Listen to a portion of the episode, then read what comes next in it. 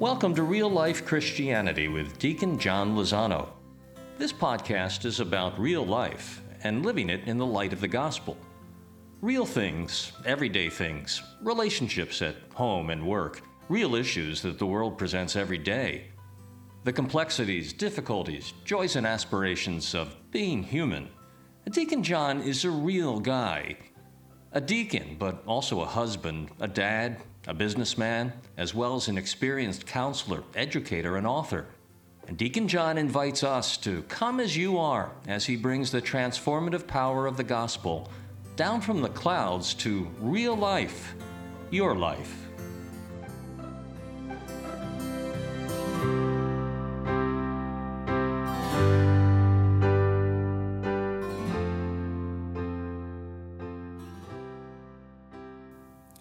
The Lord be with you. And with your spirit. A reading from the Holy Gospel according to Luke. Glory to you. After Jesus left the synagogue, he entered the house of Simon. Simon's mother in law was afflicted with severe fever, and they, inter- and they interceded with him about her. He stood over her, rebuked the fever, and it left her.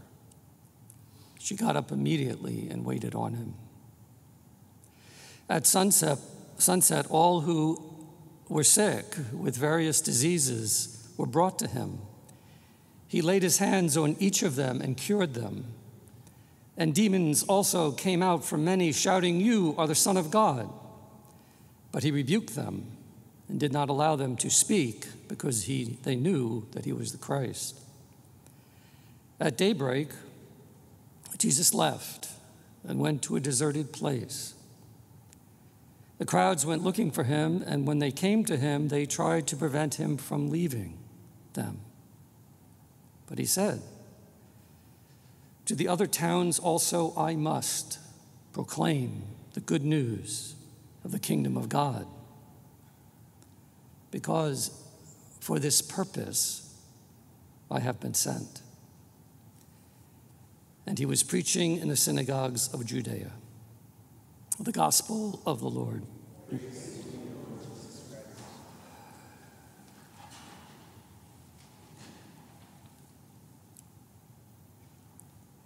Today's gospel, um, someone said it's like a day in the life of Jesus. We get a, a little picture of what a day was like for him. uh, and he was busy, really busy. He's in the synagogue, going to church, goes to Peter's house, and his mother in law is sick. He heals her. So then they bring everybody in town who's sick and got demons, and Jesus is praying and delivering and ministering to all these people. And he gets up and goes off by himself alone to pray. And they're so impressed with him, they want him to stay. Stay with us. Keep it here. No. I must go to the other towns also. For this purpose, I have been sent. The first thing he does when you turn the page is he calls Peter to himself. To be fishers of men and women, to join in this mission and this purpose that Jesus will not tire of, that Jesus will keep going with. So we too are called to be about it to keep going, to go to synagogue, church, to pray for those who are sick, to deal with evil and structures and alienation around us, especially in our day, to deal with it and bring the gospel, to go alone and have our private prayer every day.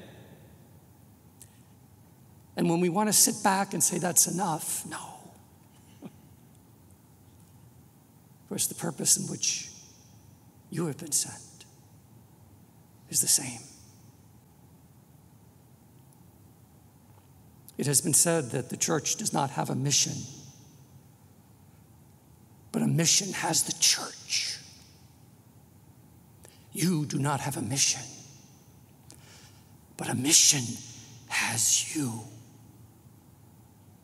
Let that mission seize you. Seize you.